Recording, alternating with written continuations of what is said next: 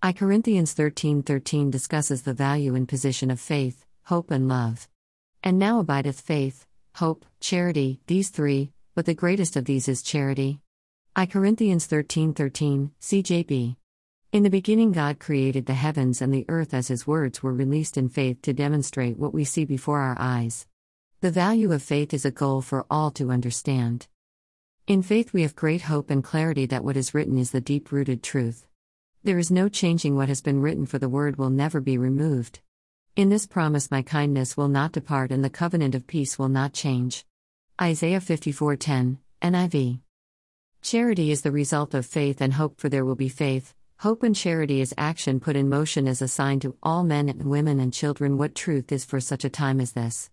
Actions reflect the heart that has been changed from stone to tender, showing compassion in all acts of kindness.